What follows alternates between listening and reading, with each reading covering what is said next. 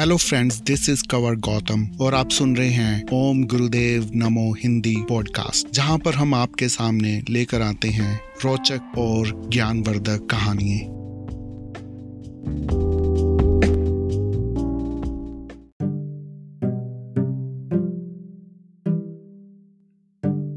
दोस्तों, आज की कहानी का शीर्षक है महाशंख।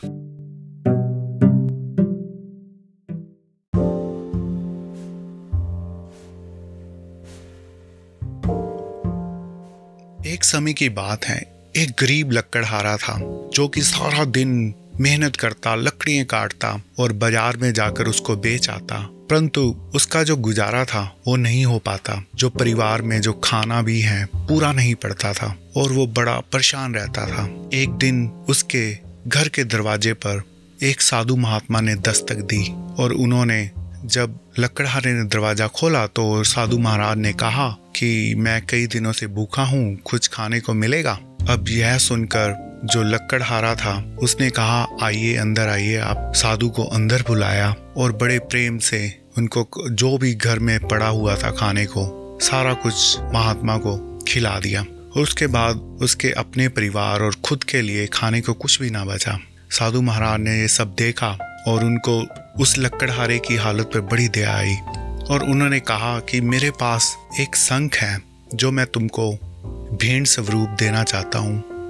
लकड़हारे ने कहा कि ये संख मेरे किस काम का, साधु महाराज? तो इस पर साधु महाराज ने कहा, ये संख कोई साधारण संख नहीं है, ये बड़ा जादुई संख है। इससे अगर आप इसको शंख को फूक कर अपने काम पे जाओ तो जो भी काम करोगे उसमें बरकत होगी। और कुछ ही दिनों में जो भी मेहनत करोगे, उसका आपको दुगना फल मिलेगा और आपके घर में सुख और समृद्धि आएगी।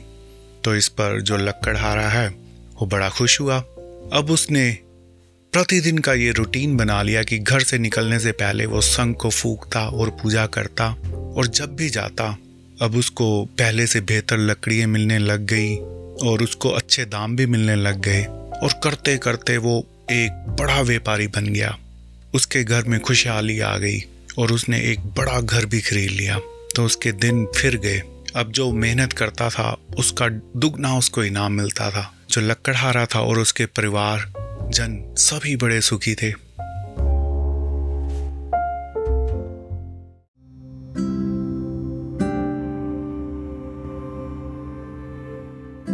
अब कुछ समय बीतने के बाद एक दिन फिर से जो लक्कड़हारा जो अब व्यापारी बन चुका था, उसके घर पे किसी ने दस्तक दी। अब जब उसने दरवाज़ा खोला तो क्या देखता है कि एक साधु महाराज उसके सामने खड़े हैं। तो उन्होंने कहा कि, मैं भूखा हूँ, कुछ खाने को मिलेगा? तो इस पर लक्कड़हारा था। उसने साधु महाराज को बड़े प्रेम से घर के भीतर बुलाया और उनको जो है भोजन करवाया। अब भोजन, जब वो साधु महाराज भोजन कर रहे थे तो उनके, उन्होंने बगल में एक बहुत बड़ा संख जो है, वो अपने बगल में रख दिया और भोजन करने लगे। अब जो लक्कड़हारा था, जब वो संघ को देख रहा था, उसके मन में उत्सुकता हुई उस संघ के बारे में जानने की, क्योंकि एक संघ उसके पास भी था, जो कि उस साइज़ में उससे कहीं छोटा था। तो उसने साधु महाराज से पूछा, महाराज, जो आपका संख है, बड़ा जादुई दिखता है, जिसका विशाल काया जो इसकी साइज़ है, विशाल काया है। तो इस पर साधु ने, महाराज ने कहा कि तुमने ठीक पहचाना बस। ये जो संख है, कोई साधारण संख नहीं, ये महासंख है। इससे जो भी मांगो, उसका दुगना देता है। तो जो लक्कड़हारा है बड़ा हैरान हुआ, उसने कहा, एक संघ तो मेरे पास भी है। अब उसमें हर रोज पूजा करके जब मैं जाता हूँ तो जो मेरी मेहनत का फल है, वो मुझे देता है और उससे कई गुना देता है। परंतु जो आपका संख है तो बड़ा चमत्कारी है, जो कि बिना कुछ करे, जो भी मांगो, उसका दुगना देता है। तो इस पर उसने कहा कि आप इसका इस्तेमाल क्यों नहीं करते फिर? तो साधु महाराज ने कहा, ये जो संख है, ये गुरुदेव ने मेरे, मुझे दिया था। उन्होंने कहा था, इसको अपनी जो जाति ज़िंदगी में अपने फ़ायदे के लिए कभी यूज़ मत करना।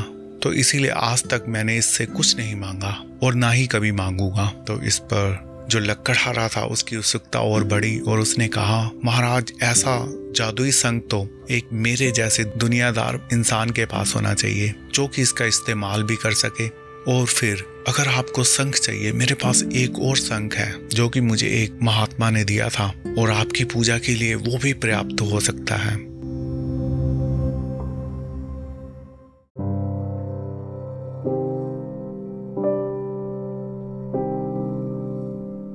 इस पर साधु महाराज ने कहा कि आप जो मेरा ये जो महासंघ है, वो अपने पास रख सकते हैं और मुझे आप अपना संघ दे दीजिए, क्योंकि मुझे तो सिर्फ़ पूजा ही करनी है और ना ही कभी इस संघ से मैंने कुछ मांगना है, ना ही मांगूँगा।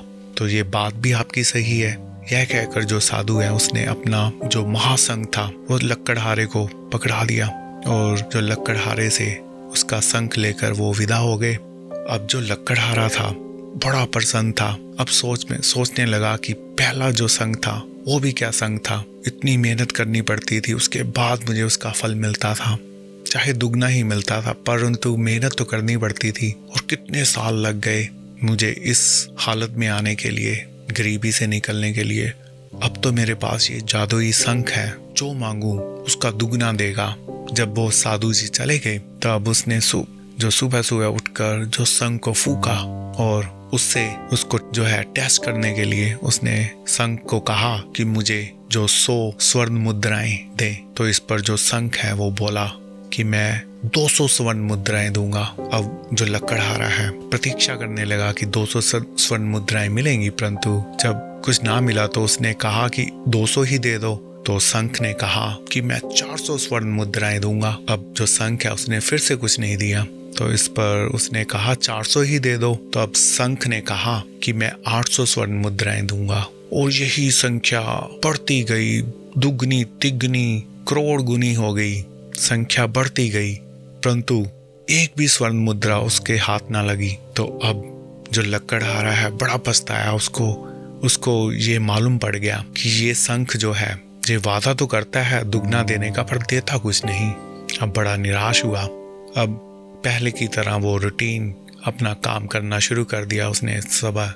जब काम पे जाता, अब जब धीरे धीरे जो उसने जो पाया था, जो साधु महाराज की कृपा से जो संक दिया था, जो पहले उन्होंने, वो सभी जो लुप्त होने लगा, अब फिर से उसकी हालत पुरानी जैसी हो गई, फटे हाल हो गई। उसने दुगना पाने के चक्कर में जो था उसके पास गवा दिया और जो महासंख उसको मिला, वो किसी भी काम का ना था।